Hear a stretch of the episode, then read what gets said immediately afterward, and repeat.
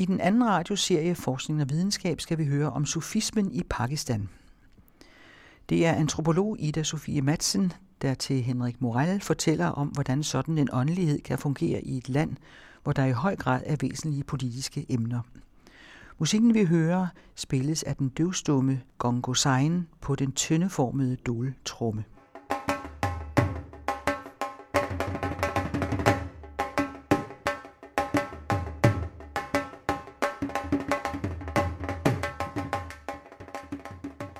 Hvad er dit projekt hedder? Jeg tror, at min afhandling, som jeg snart bør være færdig med, den kommer til at have som hovedtitel Kærlighedsekstremister, Extremists of Love. Det er der en af mine informanter, en af de folk, jeg, jeg interviewer i Pakistan, der selv beskriver sufisme som, vi sidder og taler om, om ekstremisme i Pakistan, politisk ekstremisme, og der har været nogle, nogle forskellige bomber og, og nogle øh, selvmordsangreb på nogle templer, så der er forhøjet sikkerhed på alle sufi-templerne i Pakistan. Så af den vej kommer vi til at tale om ekstremisme. Og så kommer vi til at tale om sufierne, og han beskriver dem som dem, der, der i den grad praktiserer kærlighed i stedet for. Og så kommer han selv med den her sætning. Vi er kærlighedsekstremister. Så det tror jeg skal være titlen på min afhandling. Hvad er sufisme egentlig? Det er et rigtig, rigtig svært spørgsmål faktisk, synes jeg at svare på. Og der er mange forskellige svar, men sådan lidt populært kort fortalt, så bliver det tit beskrevet som den spirituelle dimension af islam. Den findes i hele den muslimske verden, sufismen. Det, der er vigtigt for sufierne, det er at foretage en indre rejse hen mod en ideelt set sådan forening med Gud. Og den rejse kan tage mange forskellige former, og der er mange forskellige grene og retninger inden for sufismen, der vægter forskellige ting. Men grundlæggende så er det centralt, at man har en lærermester ofte, som kan vise en den rette vej. Og så er der nogle meget forskellige spirituelle praksiser. Der er nogen, der, der mediterer, noget som hedder murakaba, i Pakistan i hvert fald. Og der er nogen, der bruger rigtig meget det, man kalder sikr, som er enten, at man siger højt eller ind i sig selv. Man bruger for eksempel nogle af de her 99 navne, som Gud har. Man kunne måske kalde det et mantra, lidt mere populært, men det er jo selvfølgelig et hinduistisk ord. Og nogle af dem, jeg har beskæftiget mig med, eller været sammen med i Pakistan, de har brugt trancedansen rigtig meget, og musikken til at opnå en eller anden form for tilstand, hvor man kommer lidt tættere på det guddommelige. Så øvelsen er, tror jeg, man kan sige, at man skal på en eller anden måde have renset sig selv. Jeg tror, de øver sig på, at de praktiserer at ikke hænge så meget fast i deres personlighed og deres ego, men på en eller anden måde komme frem til det sted, hvor man oplever eller indser, realiserer, at man i virkeligheden er et med Gud. Og det her med enhed, det er super, super vigtigt for de her folk, jeg har været sammen med. Altså, der mener de, at, at mennesket fundamentalt set er et med Gud. Også selvom man ikke har oplevet det endnu, eller indset det, eller er blevet oplyst. Men det er den vej, de går af. Hvordan er det udbredt geografisk? Der er sufier, tror jeg, i hele den muslimske verden. Og så er der nogle lande, hvor der er langt færre. Saudi-Arabien for eksempel, og nogle af de her mellemøstlige lande, der er det i særdeleshed meget undertrykt. Og i Pakistan er det ekstremt udbredt. I Pakistan er der cirka 190 millioner indbyggere, og ud af dem er der cirka 80 procent, der er sufi-tilhængere, på den ene eller den anden måde. Og det er ikke alle dem, selvfølgelig, der sådan fast tilknyttet til en lærermester, og på den måde går strikt på sådan en spirituel vej. Nogle af dem har et mere dagligt forhold til et tempel, hvor de kommer og beder for de ting, de nu står med lige nu, er problemer i deres hverdag. Så der er jo sådan forskellige grader af, hvor knyttet man er til en helgen for eksempel, og hvor man er henne i sit liv, tror jeg også, der er stor forskel på. Kunne du fortælle, hvad en helgen er? En rigtig helgen i Pakistan, man kalder dem tit en årliger, en, en ven af Gud. Et menneske, som har levet et ekstraordinært liv, som på en eller anden måde er blevet oplyst og har nået nogle stadier. Man taler tit om, at man skal, man skal rejse igennem en række metafysiske stadier for at komme dertil. Og det her menneske besidder så den kraft, fordi han har oplevet det ultimative, som det er at blive et med Gud. Og i kraft af den her unity med det guddommelige, er han jo selvfølgelig et, et helt særligt menneske. Det perfekte menneske bliver de også nogle gange kaldt. En sand Ulkamil. Og dem følger folket så, fordi de har en stor visdom, og de er måske i stand til at, at udføre mirakler, helbrede og, og hjælpe folk på alle mulige måder.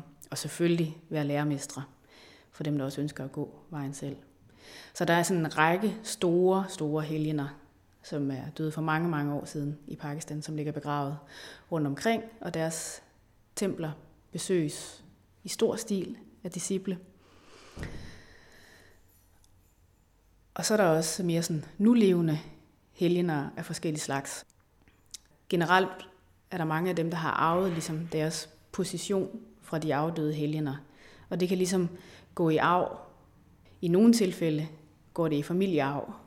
Så er der mange, der vil være lidt mere skeptiske og sige, at det er, et politisk, det er en politisk ting i forhold til ejendom og sådan noget.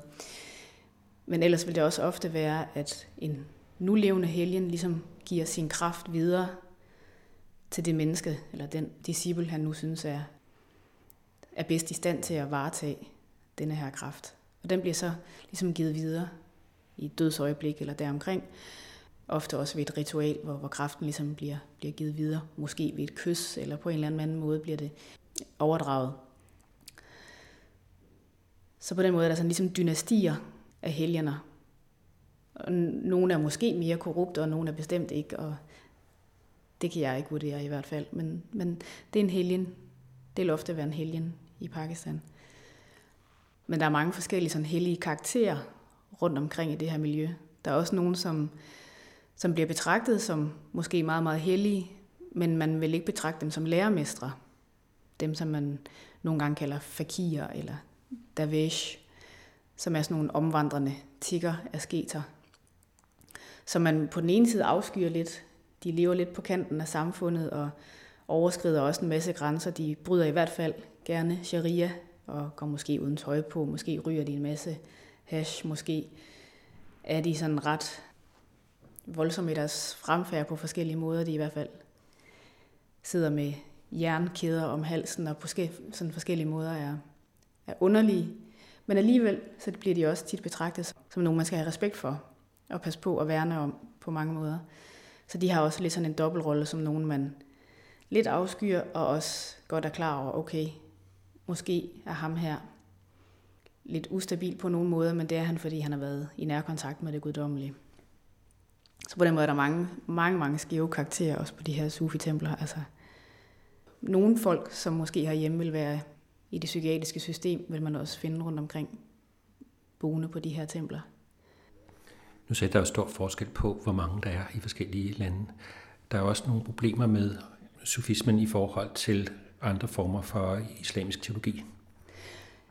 Der har altid været sådan et, et spændt forhold mellem sufi på den ene side og andre former for islam på den anden side. Og det er selvfølgelig vældig, vældig komplekst, der andre former for islam, hvad er det? Men i hvert fald er der nogle punkter, hvor i Pakistan i hvert fald, at der er nogen, der ikke bryder sig så meget om sufismen. Og det er for eksempel den her helgen-tilbedelse, og helt konkret det at gå på templer. Og i Pakistan vil det nogle gange indebære, at man ligger sig på knæ og, og kysser en grav, for eksempel, og tænder lys på en grav. Og nogle andre former for muslimer, de vil mene, at det er blasfemisk simpelthen, at det er imod et af de aller, aller største, det største princip i islam, at der kun er én Gud. Så ligger tilbeden helgen, det er betragtet som, som blasfemisk. Og så er der nogle praksiser helt konkret, som der er ikke alle, der bryder sig om. Brugen af musik, for eksempel, er der nogen af mange, der synes, der er forkert. Og dansen, som der også er mange, der bruger i Pakistan, trancedansen. Og der er altså også bare et mere, ofte et mere sådan liberalt forhold til kvinder på mange af de her sufi-templer. Jeg oplevede helt klart, at, at det var også meget kvindesteder på de her templer, hvor mange kvinder sådan gik rundt og, og bad til helgen, eller spiste deres mad, eller delte mad ud, eller, eller nogle andre sådan hverdagspraksiser, de havde gang i. Så det er også en potentielt problematisk ting i, i nogens øjne. Og det har så i Pakistan ligefrem resulteret i, at der har været angreb på sufier, desværre her de seneste 5-10 års tid. Når man nu har den her åndelighed, og det er så vigtigt at være i forbindelse med Gud, hvordan hænger det så sammen med at fungere i en politisk verden? Der er alle de her politiske spændinger i Pakistan. Hvad gør man som sufi? De gør forskellige ting, men ideelt set har jeg hørt mange tale om, at det gælder om faktisk at være passiv. Blande sig på den måde, at man ikke gør noget for at komme med selv doktriner eller visioner for, hvordan man synes, andre skal gøre. Sådan det mere sådan formanende. Det i sig selv er en indgriben, som egentlig ikke er ideel. Så jeg vil egentlig sige, at kærlighed, måske er lidt abstrakt, men ikke desto mindre er det det, de hele tiden taler om. Kærlighed og det at betragte alle mennesker, og alle mennesker, som fundamentalt lige, det er virkelig, virkelig vigtigt.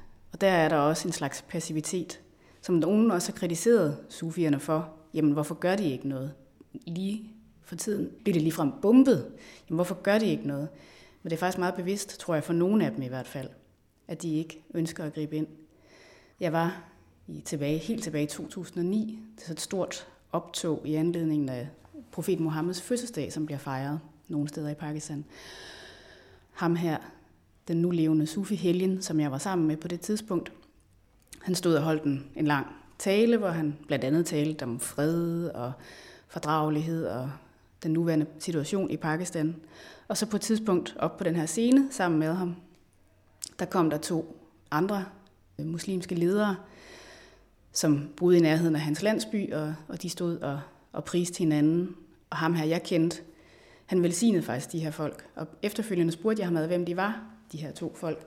Og så viste det sig, at de faktisk var nogle wahhabi-muslimer, som er sådan den saudisk inspirerede, i hvert fald langt mere sådan sharia-orienteret og konservativ version af, af islam, end sufismen er.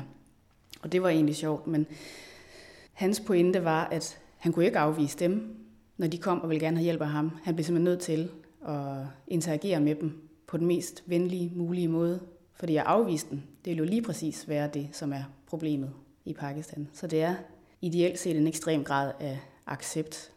Nu snakker jeg idealismen i det, eller idealerne i det. Der er selvfølgelig mange andre måder, det former sig på konkret i Pakistan, hvor sufier er eksplicit politikere, sidder i politiske partier, der har sågar været ministre, der er kommet fra store sufi-familier.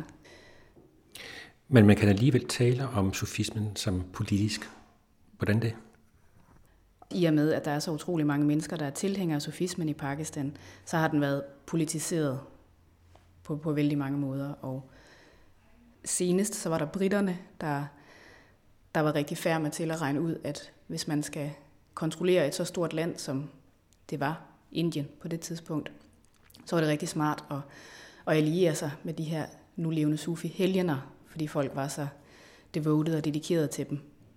Så der var blandt andet et, et stort politisk arbejde med, at, at de her sufi-helgener fik store landområder, som de så kunne råde over.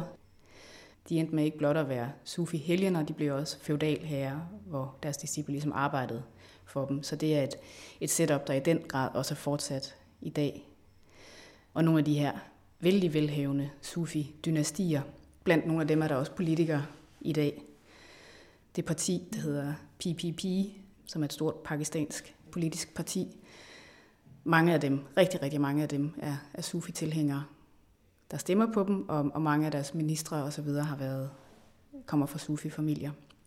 De sidder så ikke i regeringen nu, men det har de gjort tidligere. Så der er en kæmpe appel til sufi-tilhængere også. Det er meget, meget vigtigt at have deres støtte. Det er en del af det politiske spil på den måde. Men ellers sådan generelt, når man taler om, om sofismen, både sådan generelt, og også synes jeg også, der er meget, der er, sådan, er skrevet, i hvert fald inden for antropologien om sofismen, så er der sådan et fokus på, hvordan sufierne er blevet politiseret. Et eksempel kunne også være, hvordan forskellige regeringer gennem tiden, siden 1947, hvor Pakistan blev grundlagt, har forsøgt at kontrollere de her sufitempler. Man kan selvfølgelig sikkert forestille sig, at med så mange mennesker, der støtter en helgen, så dedikeret, så er det jo politisk sprængfarligt, eller i hvert fald meget interessant, hvis man sidder som leder i et land. Så det er den rigtig, fra det perspektiv, fornuftige ting, hvis man på en eller anden måde kunne kontrollere de her mennesker. Så der har været mange forskellige tiltag til, hvordan faktisk mange af de her sufi-templer er blevet underlagt regeringskontrol. Så det har der været vældig meget fokus på. Eller også har der været sådan et akademisk fokus på meget af de her sådan mere i godsøjne folkloristiske praksiser på templer. Hvad er det, folk gør, når de går på templer? Hvilke ritualer har de gang i? Og sådan det, man kalder popular, populær islam. Fordi utrolig, utrolig mange tilhængere af sofismen i Pakistan, det er rigtig, rigtig mange forskellige mennesker, men det er i høj grad de mere fattige befolkningsgrupper ude på landet, som, som ofte heller ikke kan, som er analfabeter, ikke har lært at læse og skrive, så det, så det tit været så lidt fokus på sådan mere den populære form for islam. Britterne de brugte sufismen på traditionelt britisk kolonivis, men der er også øh, nogen, der har brugt det senere. Da jeg lavede mit feltarbejde, jeg startede i 2009, og så har jeg været i Pakistan cirka et års tid i alt, frem til 2012, så jeg har været lidt frem og tilbage. Men det var lige den periode, hvor krigen mod terroren brød ud. Og i Pakistan betød det jo blandt andet øh, droneangreb. Øh, militæret gik ind i de her grænseområder, og det har været en, en forfærdelig lang krig. Og så har der været nogle tiltag fra nogle amerikanske tænketanke faktisk også, som er gået meget på, at hvis man forsøger at booste og støtte sufierne i Pakistan som et boldværk mod terror, at det vil være en, en fornuftig ting. Fordi sådan lidt populært set, så er sufierne dem, der er fredsommelige, øh, som er accepterende, som er, som er ikke voldelig på alle mulige måder, inkluderende, modsat mere ekstremistiske, militante islamistiske grupper. Jeg ved ikke, hvor godt den taktik lykkedes for, for amerikanerne, men da jeg lavede mit feltarbejde, var det i hvert fald sådan vældig debatteret. Der var nogle amerikansk støttede øh, sådan sufi-arrangementer, kulturelle arrangementer af forskellige slags, og hvis jeg skal være ærlig, ved jeg faktisk ikke, hvor konkret eller hvor vidt de kom i sådan en konkret udmyndning af de her politikker. Men i hvert fald noget, som sådan on the ground i Pakistan var vældig debatteret, det var, at man kan ikke lave statssponsoreret sufisme. Det er absolut umuligt. Og faktisk var mange sådan bekymrede over for det. Altså også altså sufi-tilhængere, som jeg talte med, som var sådan, vi vil slet ikke sætte i forbindelse med, med amerikanerne på nogen måde, fordi et, vi er ikke interesseret i, i det slags engagement, og to, det kunne også være farligt. Altså, amerikanerne er jo ikke specielt populære i Pakistan, og har ikke været det, men er det slet ikke nu. Så der var også mange, der var netop bekymret for, om der ville komme flere bombeangreb, hvis, øh, hvis den forbindelse blev på en eller anden måde tydeliggjort eller fremelsket. Så det var der kæmpe skepsis omkring. Men det vil så blive øh, udnyttet fra Talibans side, at der har været de her aktiviteter fra øh, amerikansk side. Man kan måske spekulere på, om noget af, noget af baggrunden for nogle af de her bombeangreb, som der har været på Sufi-templer i Pakistan, også er blevet ansporet lidt ekstra af, at amerikanerne har været mm, positivt indstillet over for netop sufierne som et boldværk mod, mod terrorisme. Jeg tror, at Taliban vil sige, at de havde også mange andre i gode, så en gode grunde til at være efter sufierne, men det kunne bestemt være en af dem.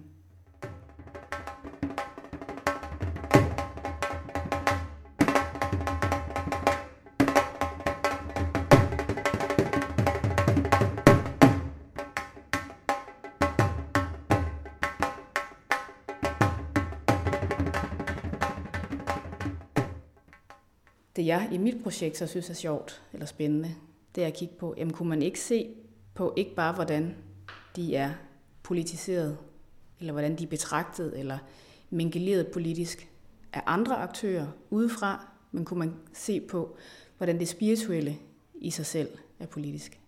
Det synes jeg så også har været sjovt at prøve at kigge på, om man måske skulle øh, udvide en forståelse af politik fordi ja, der er nogle såkaldte sufier, der, der blander sig i politik og danner politiske partier. Men hvad med dem, der ikke bryder sig om at være en del af det politiske spil eksplicit? Er der alligevel ikke et engagement på en eller anden måde i deres virke og deres øh, måde at have med mennesker at gøre på? Er der så det? Det synes jeg jo, der er. Altså, det er jo selvfølgelig sådan lidt mere et hvad skal man sige, teoretisk tankeeksperiment, men jeg synes faktisk, den er meget reel. Nu en meget, meget ekstremt udbredt praksis på, på sufi-templer, det er at dele mad ud. Det finder man jo i mange forskellige sådan, øh, religiøse praktiseringer rundt omkring i verden, men det er i hvert fald også udbredt blandt sufier i Pakistan. Der er forskellige grunde til, at de gør det. Folk vil tit tale om, at de bliver velsignet, når de deler mad ud på templer til de fattige, så får de en velsignelse af en helgen.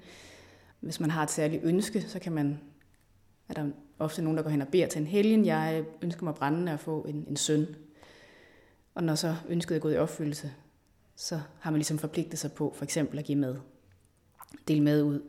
Og den mad, der så bliver delt ud, kvæg at den har været på templet, og er, måske er blevet velsignet, eller er blevet velsignet der, så er den også helende, eller hilende og, og hellig. Så det er en kæmpe del af, der, af det. Men folk vil også samtidig sige, at de gør det ud af kærlighed. De gør det ud af kærlighed til Gud, ud af kærlighed til, til den her helgen, og til andre mennesker. Så der er sådan en idé om, meget stærk idé om, at sofismen er en velfærdsstat, er der faktisk flere, der, der kalder den. Altså det handler om, om, om velfærd og om at gøre noget for andre mennesker. Det lyder måske lidt frelst, men det synes virkelig som om, at det er ekstremt vigtigt for de her mennesker, jeg, jeg har talt med. Og så synes jeg så, det kan være sjovt at sige, når men hvis nu de siger, at sofismen er en velfærdsstat, hvad er det så for en slags velfærdsstat? Er det en velfærdsstat, som vi kender den her i Skandinavien, hvor der er en stat, og vi som individer betaler vores skatter, og så får vi noget tilbage? Eller hvis jeg så går ind i og kigger på det, det synes jeg er sjovt. Og så kommer der måske en anden idé om en velfærdsstat frem som et tankeeksperiment.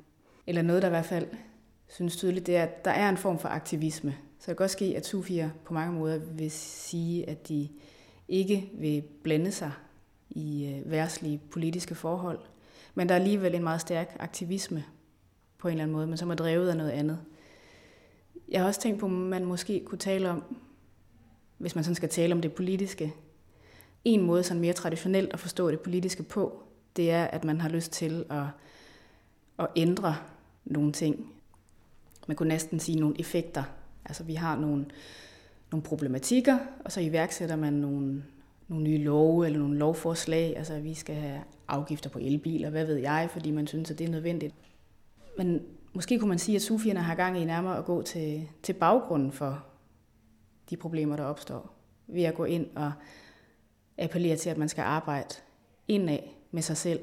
Altså i stedet for at hele tiden arbejde målorienteret, eller vi skal, vi skal ændre på nogle ting. Hvis man nu ser på sådan noget som øh, den store ulighed i Pakistan, det kunne være med hensyn til indkomst, det kunne være med hensyn til uddannelse. Hvordan vil man så forholde sig til det? Altså helt klart er der et, for eksempel med det her maduddeling, et ønske om at behandle og betragte alle mennesker som fundamentalt set lige. Både som mennesker og sådan lidt mere spirituelt i og med, at vil de mene, at vi alle sammen har det guddommelige i os. På den måde er vi absolut lige, uanset om vi er rige eller fattige, eller hvor vi kommer fra, eller om vi ligefrem er hinduer, eller, eller muslimer, eller kristne.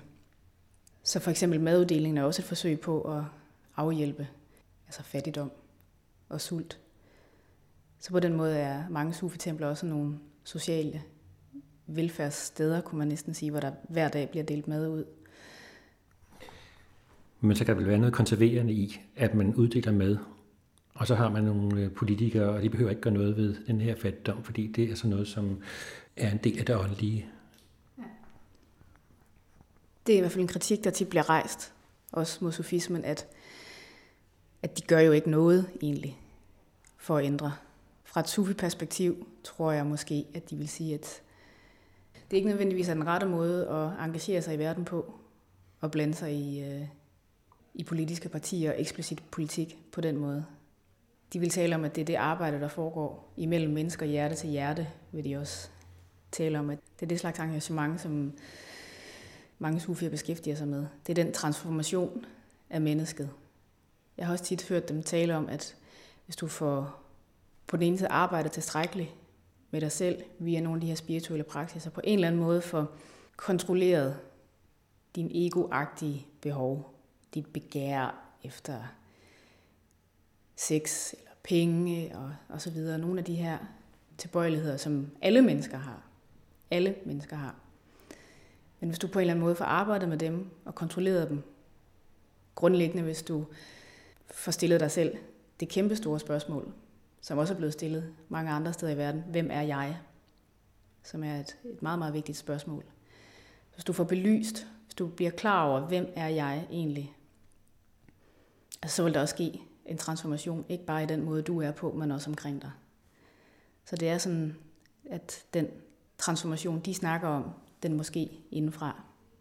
Jeg har også hørt en sige til mig, at sufier, de er måske nok passive, men indad, der er de ekstremt aggressive. Så det er på den ene side noget med at arbejde med sig selv, og også ligesom hengive sig til, at, at de her helgener og Gud i sidste ende føre en de steder hen, og føre verden de steder hen, hvor, hvor det er nødvendigt. Der er en anden, synes jeg, forståelse af sådan individuel handling. Det er ikke sådan, at de har en idé om, at nu beslutter jeg mig for, at, at jeg vil det her. Men at, at der er en meget mere gradvis forståelse af sig selv som menneske, synes jeg, i relation til andre mennesker, også i relation til det guddommelige. Mere sådan, øh, altså som, som jeg tror hænger sammen, blandt andet med den her enhedstanke, at det ikke er så øhm, opdelt i entiteter. Hvad er det, der ikke er opdelt? Noget egentlig. Altså, der er ikke noget, der er opdelt. Altså, vi, vi oplever måske nok, at du sidder der med en mikrofon, og jeg sidder her over for dig, og vi sidder og taler sammen, og jeg er mig, og du er dig. Og... Men det er egentlig illusorisk. Det er sådan, vi oplever det lige nu, via vores fem sanser. Der er mange sufi, der faktisk vil sige, at de her fem sanser er vores. De faktisk øh, bedrager os. Det er ikke med dem, vi egentlig kan opleve det egentlig, som er Gud. I et interview, så var der en, en ung sufi-lærer, der, der fortalte mig, at hvordan han kunne vide, at den kop te, han sad med, om den var salt eller sød, altså om der var sukker i, eller om der var salt i, der havde han jo tungen. Og hvordan kunne han så vide, jeg kan faktisk ikke huske, om det var, at, at Gud eksisterede, eller et andet sådan dybere spirituelt spørgsmål, hvordan kunne han vide det? Men der havde han så sit hjerte, som et nærmest et sjette, sjette organ. Det var der, den egentlige viden kom fra. Så, så vores opdeling er simpelthen en helt anden, end man vil have i sufismen? Helt bestemt. Kosmologisk set er det helt den anden. Og mere konkret i Pakistan, nu taler jeg så mindre sådan om kosmologien, men også konkret i Pakistan synes jeg også, man ser eksempler på, at, at det selvfølgelig er anderledes. Men på en meget skæg måde. Som et eksempel, så var jeg rigtig, rigtig meget sammen med en mand, som var politimand, uddannet politimand, og han virkede som politimand, og havde sågar fået et par stjerner på, på skulderen, som man har på sådan en uniform i Pakistan, når man stiger i graderne. Og han var samtidig sufi-poet, og han virkede som begge dele. I dag virker han så som faktisk en sufi-politimand, hvor han inde på det kæmpestore politiakademi inde i Lahore i Pakistan, hvor jeg lavede mit, mit feltarbejde. Der har han så et center for kultur og litteratur og musik. Så når jeg var sammen med ham, nogle gange havde han politiuniform på, og nogle gange havde han sådan mere sådan en fakir tøj på med lange gevanter, farvestrålende gevanter, og hvor han stod og, og eksklamerede en masse sufi poesi. Jeg kom med en idé om, at politiet, det er nogle af dem, der ligesom hører under staten. Så må de være sekulære, de må, være, de må overholde loven i den grad. Og så møder jeg ham her, som både er politimand, og som en, der er meget bevidst overtræder masse grænser, han kan, han kan komme i tanke om. Samtidig med, at han er en estimeret politimand.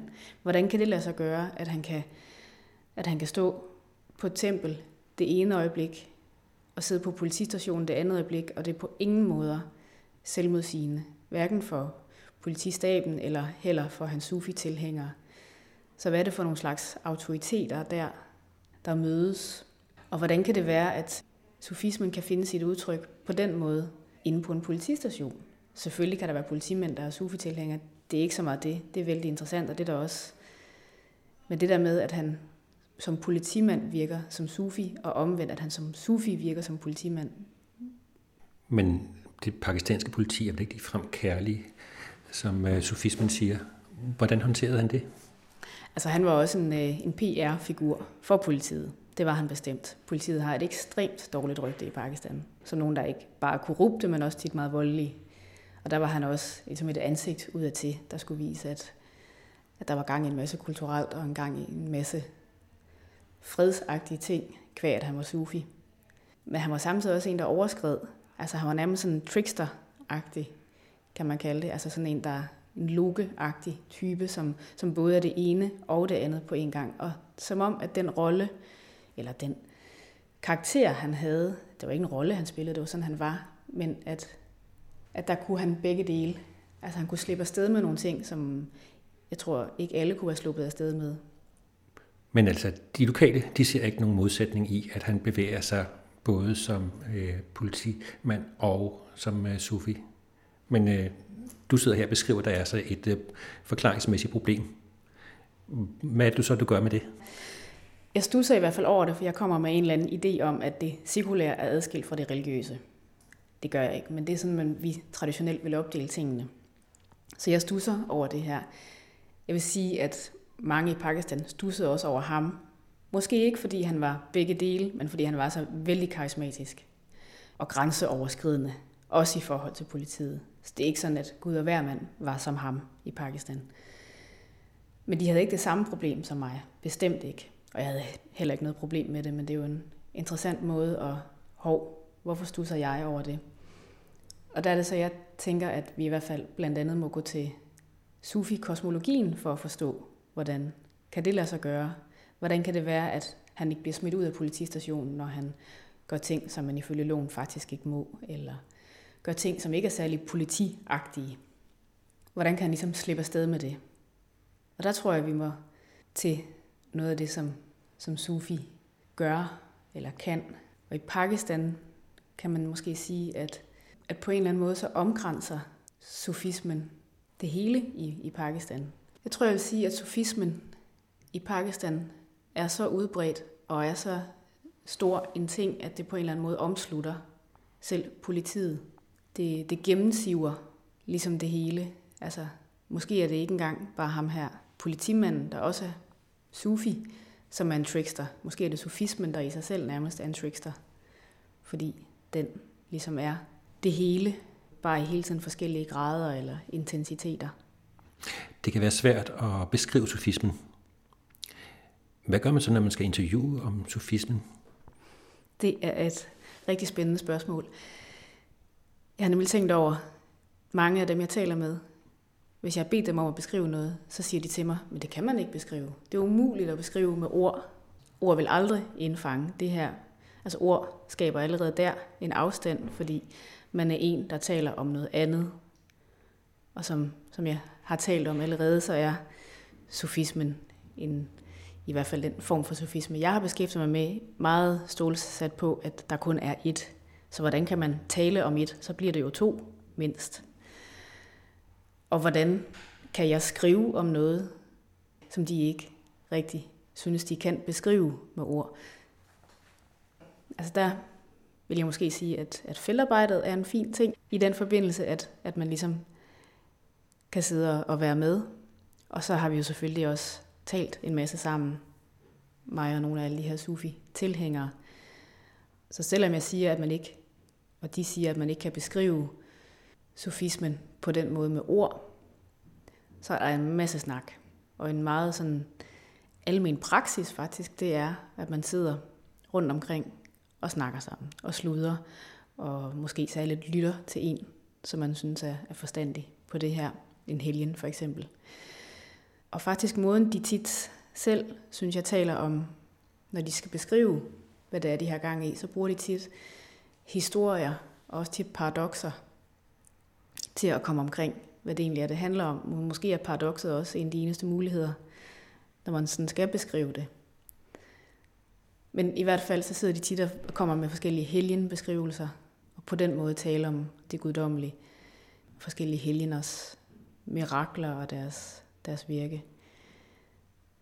Men det er bestemt et paradoks, hvordan man kan tale om og skrive om og analysere noget, som, som ikke rigtig kan beskrives med ord.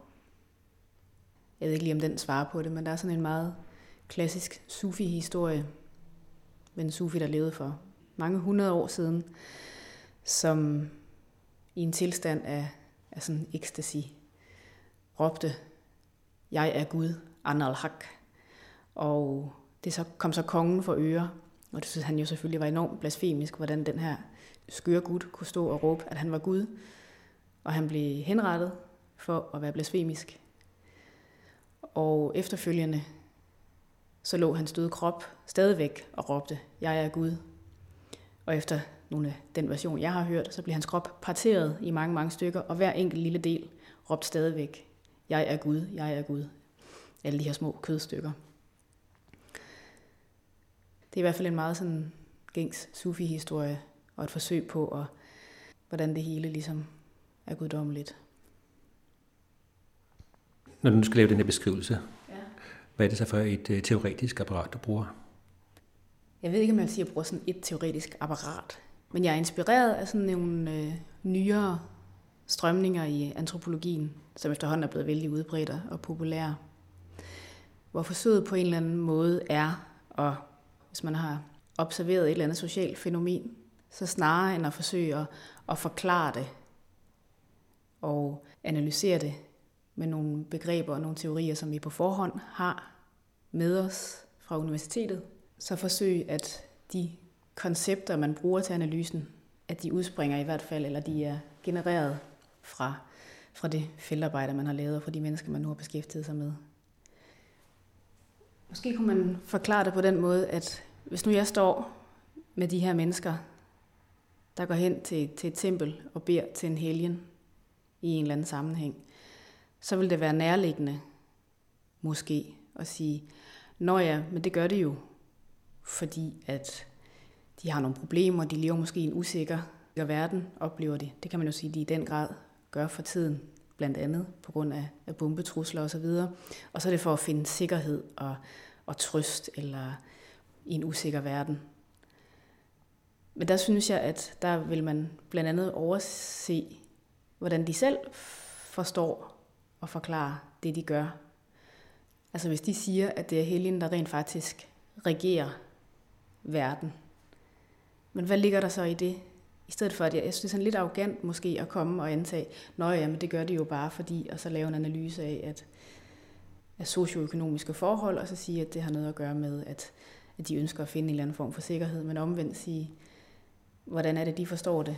Og der oplever jeg egentlig, at, at der er det ikke på den måde, at det er ikke det objektiv, de har. De gør det virkelig, fordi at, at helgen, at det er ham, der har forbindelsen til Gud, og det er ham, der kan, det er ham, der handler og regerer hele verden. Hvis de fortæller mig gentagende gange, at Gud bor, eller Gud er at finde i hvert eneste menneskes hjerte, at, at der kun er ét her i hele verden. Der kun er Gud, og at, at jeg som, som individ, det er faktisk en illusion, men der er kun Gud.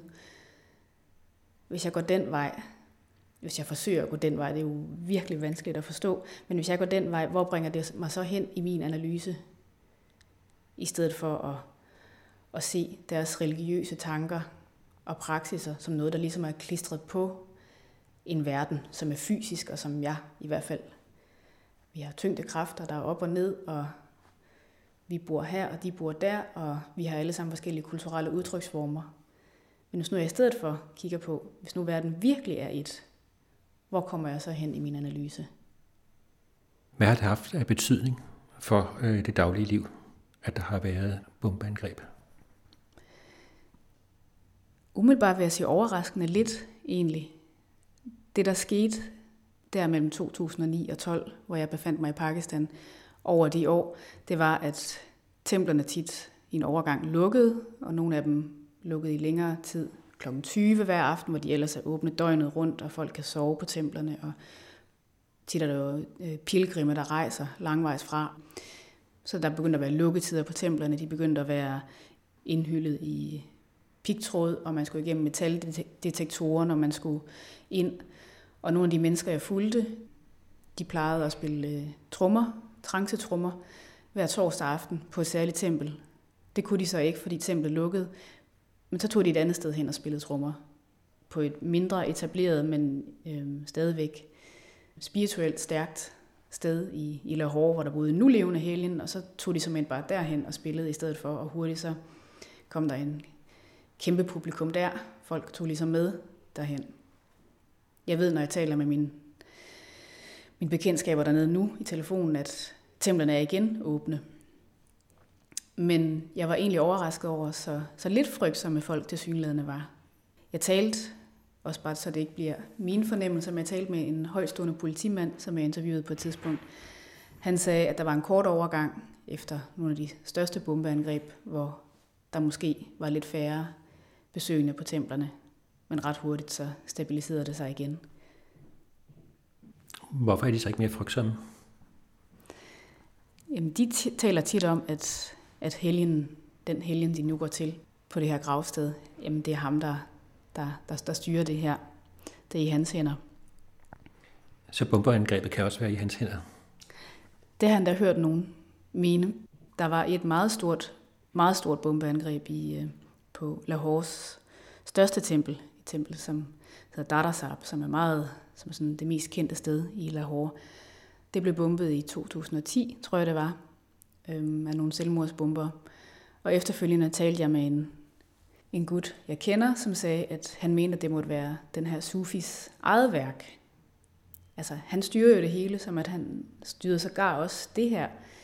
Han foreslog, at det kunne være, at det her bombeangreb faktisk var foretaget på vegne af den her sufi selv, for at rense ud i de mennesker, der kom der.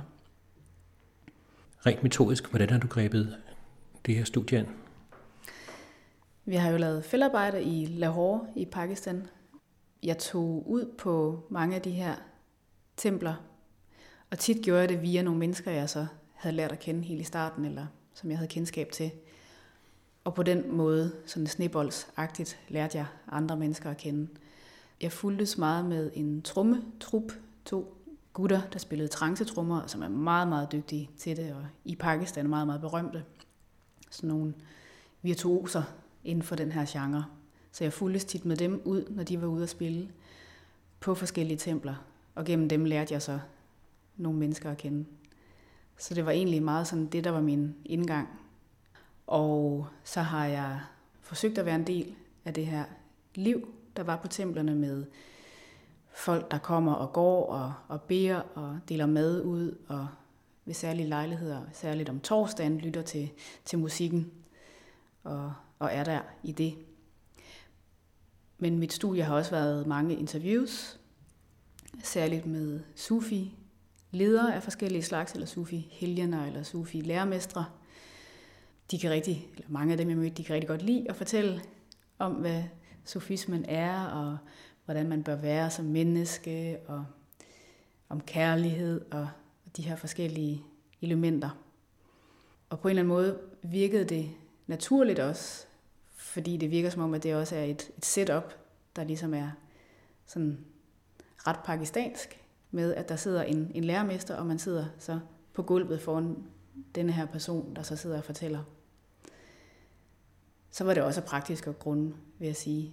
Jeg øh, taler en smule urdu, men ikke tilstrækkeligt til, at, at det altid var muligt for mig at, at lave fede interviews. Så enten skulle jeg have en tolk med, eller også så skulle de mennesker, jeg talte med, være gode til engelsk. Og det var der nogle af de her sufiledere, der, der var. Så det var sådan en, et benspænd for mig, der så gjorde, at, at det var sådan, det endte. Og mange af mine informanter taler også Punjabi. I, i Lahore taler man ofte begge dele, og særligt Punjabi er udbredt blandt, blandt de ikke uddannede sufi-tilhængere. Men der har du så også brugt tolke? Jeg har brugt tolke, ja. Jeg havde jævnligt en, en tolk med ude på de her templer, når jeg var på besøg derude. Og det var ikke altid lige nemt. Jeg har oplevet at have en rigtig, rigtig dygtig tolk, men som kom fra et højere socialt, hvad skal man sige, klasse. Pakistan er et meget klasseopdelt samfund, og der er meget stor kasteopdelt nærmest, kan man sige, og meget stor forskel på rig og fattig. Og jeg kunne bare mærke, at han syntes, at det var noget, noget værd at overtro. De havde gang i de her folk, så han, man kunne bare mærke det på ham. Han var ikke særlig venlig eller inkluderende. Han var sådan hånlig over for dem. Og det var jo ikke særlig fedt, når jeg forsøgte at tale med de her folk. Jeg har omvendt haft en anden tolk, som var virkelig dygtig, men som ikke var muslim selv. Han kom fra en, en stamme, der hedder Kalash, op i, øh, i det nordvestlige Pakistan. Og på mange måder var det en fordel. Han var lige så undrende, som jeg selv var. Men det var selvfølgelig også vanskeligt at have en ikke-muslim med i nogen sammenhænge, fordi folk så undrede sig over det. Ikke at han ikke var velkommen, men så kom der ligesom også fokus på det. Men så opstod der også nogle sjove spørgsmål ud af det. Men alt i alt så har det været en, en udfordring at bruge tolk. Og heller ikke altid helt være sikker på, at jeg nu fik den oversættelse, som, som egentlig var den rette. Det har jeg i hvert fald nogle gange siddet og, og været lidt i tvivl om, om der ikke blev ændret eller pyntet lidt på, på nogle fortællinger. Har du lavet noget kontrol af det? Ja, jeg har fået en, nogen til at kigge på nogle af mine interviews, efter jeg kom hjem. Og det har været fedt. Ikke at det ikke passede, men jeg fik uddybet nogle ting. En ting, som ikke passer så godt ind, det er vel, at der kommer en kvinde sætter sig og skal høre på en øh, sufilærmester? Jeg stak bestemt ud. Det gjorde jeg, og øh, fik meget opmærksomhed. Der stemlede hurtigt en masse mennesker sammen om mig. Og øh, jeg vil sige, at i forhold til måske andre steder i Pakistan, medmindre man færdes i sådan en upper class, vil det måske være, eller vil det helt sikkert være no problem, men i forhold til sådan at være ude omkring i byen, så var Sufi-templerne faktisk et, et rigtig fedt sted at være som kvinde. Kvinder har bevæger sig ret frit på de her Sufi-templer i det hele taget.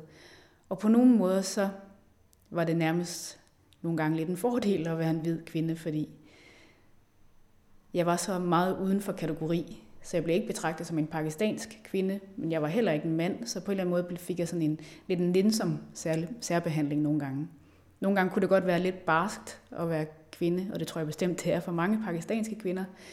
Men i mit tilfælde, så fik jeg sådan lidt en, på godt og ondt en særstatus. Men øh, du er så også en ærbar kvinde. Du er gift. Da jeg lavede mit feltarbejde, havde jeg min kæreste med derude, og vi var ikke, er ikke lovformeligt gift, men det var vi i Pakistan. Og en gang kom vi til at sige til sådan en sufi helin, at vi er altså ikke gift, og i Danmark er det meget almindeligt, man kan leve sammen, og man kan have børn sammen, uden man er gift. Og jeg tror ikke, jeg har lavet et interview med ham siden, der ikke handlede om vores ikke-ægteskab.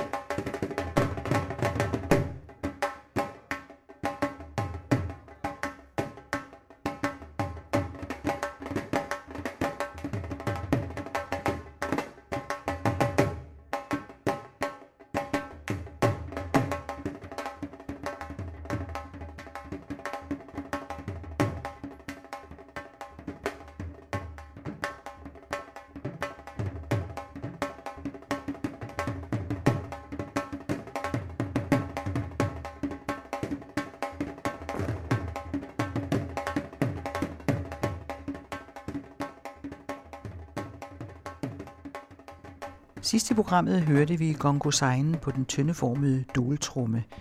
Han er født døvstum, men blev som barn velsignet af en sufimester, der spåede ham en stor fremtid. Udsendelsen var tilrettelagt af Henrik Moral.